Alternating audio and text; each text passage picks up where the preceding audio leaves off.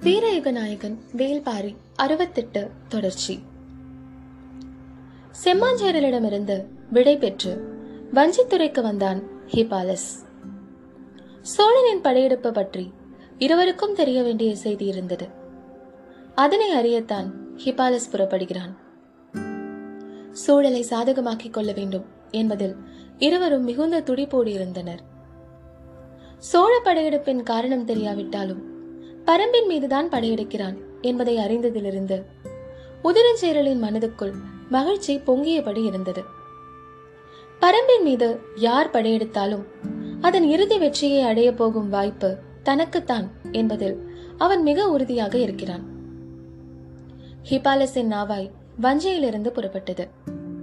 தன்னோடு எபிரசையும் கால்பாவையும் அழைத்துக் கொண்டான்.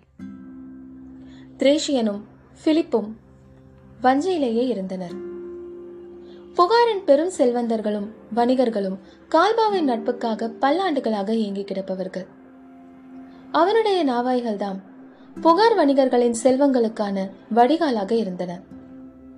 ஹிபாலஸ் அதனால்தான் கால்வாவை உடனழைத்துக் கொண்டு புறப்பட்டான். உதயஞ்சேரலுக்கு நன்கு தெரியும். ஹிபாலஸ் புகாரை அடையும் பொழுது செங்கனச்சோழனின் படை பரம்பமலையின் அடிவாரத்தை அடைந்திருக்கும் என படை புறப்பட்டு விட்டது என வந்த ஒற்று செய்தியை படை ஆயத்தமாகிறது என்று மட்டுமே ஹிபாலஸுக்கு சொன்னான் உதயஞ்சேரல் அப்படி இருந்தும் ஹிபாலஸை அனுப்பி வைப்பதற்கு காரணம் யவனர்களால் மட்டுமே அரசவையின் அனைத்து உண்மைகளையும் முழுமையாகவும் எளிதாகவும் அறிய முடியும். செங்கனச்சோழன் படையெடுப்பின் முழு நோக்கம் என்ன என்பதை அறிந்து கொள்ள திட்டமிட்டான் உதயஞ்சேரல் சூலூரிலிருந்து அதிகாலையிலேயே புறப்பட்டு விட்டனர். ஐந்தாம் நாள் மாலைக்குள் உப்பரையை அடைய வேண்டும். எனவே இன்றைய பயணத் தொலைவை சற்று கூடுதலாக திட்டமிட்டான் பாரி. மற்றவர்களுக்கும் அது புரிந்து கவனமாகவும் விரைவாகவும் செயல்பட்டனர். இன்றைய நாள் முழுவதும் கபிலருக்கு இரவாதனை நினைவே இருந்தது. வில்லடியின் மாவீரன் என்று பாரி அவனை பற்றி சொன்ன சொல்லிலிருந்தே சிந்தனை அவனை சூழ ஆரம்பித்தது. நேற்றிரவு அவனை பார்த்த கணம் முதல் எண்ணங்கள் அவனை விட்டு விலகவில்லை. அந்த இளம் வீரனின் துடிப்பும் அவனது பேரன்பும் கபிலரை கிரங்கடித்தன. குதிரைகள் விரைந்து கொண்டிருந்தன. மலையின் பக்கவாட்டு சரிவிலிருந்து மறு குன்றுக்கு திரும்பும் இடத்தில் குதிரையை இழுத்து நிறுத்தினான் பாரி. மற்ற இருவரும் அவன் சொல்லப்போவதை கேட்க ஆயத்தமாயினர். நாம் இந்த இடத்தில் வளையாமல் நேராக பயணித்தால் வடதிசை நோக்கிச் செல்வோம். இத்திசையில் குன்றுகள் தவறாமல் ஊர்கள் உண்டு. ஒவ்வொரு ஊரின் தன்மையும் ஒவ்வொரு வகையானது. ஒரு நாளைக்கு ஐந்து முதல் ஆறு ஊர்களை நம்மால் பார்க்க முடியும். தொடர்ந்து பயணித்தால் மூன்று நாள் பயண தொலைவில் இருப்பதுதான் தந்தமுத்தம். அந்த ஊரை சேர்ந்தவர்கள்தாம் முதல் முதலில் யானைகளுடனான மொழியை உருவாக்கியவர்கள். இன்றளவும் யானைகளை பற்றி அவர்களுக்கு இருக்கும் அறிவுத்திறன் வேறு யாருக்கும் இல்லை என்று மிக சுருக்கமாக சொல்லிவிட்டு குதிரையை கிளப்பினான். பாரியின் குதிரை மலையின் பக்கவாட்டுச் சரிவில் இடப்புறமாக திரும்பியது. எதையோ கேட்க வாயெடுத்த காலம்பன் கேட்காமல் நிறுத்திக் கொண்டான். சரிவு பாதையின் தன்மை மிக ஆபத்தானதாக இருப்பதை உணர்ந்ததால் பேச்சை நிறுத்தி கவனமாக நடந்தான். யானைகளை பற்றி பாரி சொல்லத் தொடங்கியதும் காலம்பரிடமிருந்து கேள்வி எழும் என்று கணித்தார் கபிலர். எழும் கேள்வியை கேட்கத் தொடங்கி நிறுத்திய காலம்பன் ஆபத்தான அந்த இடத்தை கடந்ததும் கேட்டான்.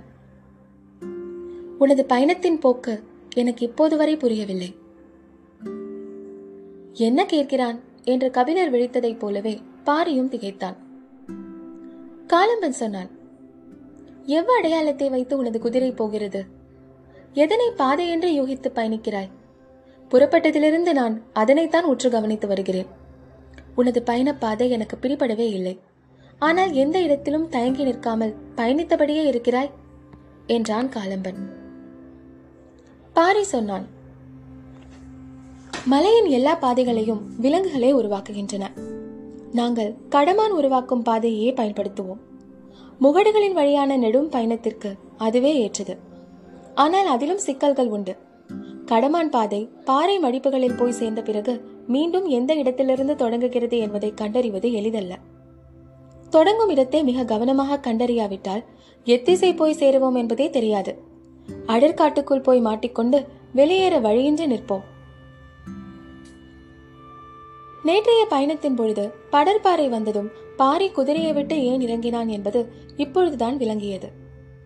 பாதை மீண்டும் தொடங்கும் இடத்தை கண்டறியவே இறங்கியுள்ளான். என்று காலம்பன் நினைத்துக் கொண்டிருக்கும் பொழுது கபிலர் கேட்டார் மண்ணில் அழுத்தமற்ற இவ்வகை பாதைகள் எளிதில் மறைந்துவிடும் ஆபத்தில்லையா?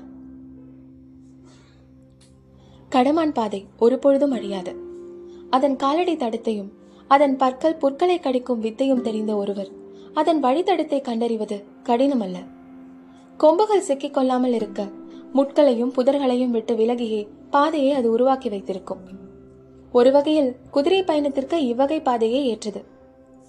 இதில் முக்கியமானது கடமான் பாதையிலிருந்து விலகி மீண்டும் அதன் மற்றொரு பாதையில் போய் சேருவதுதான்.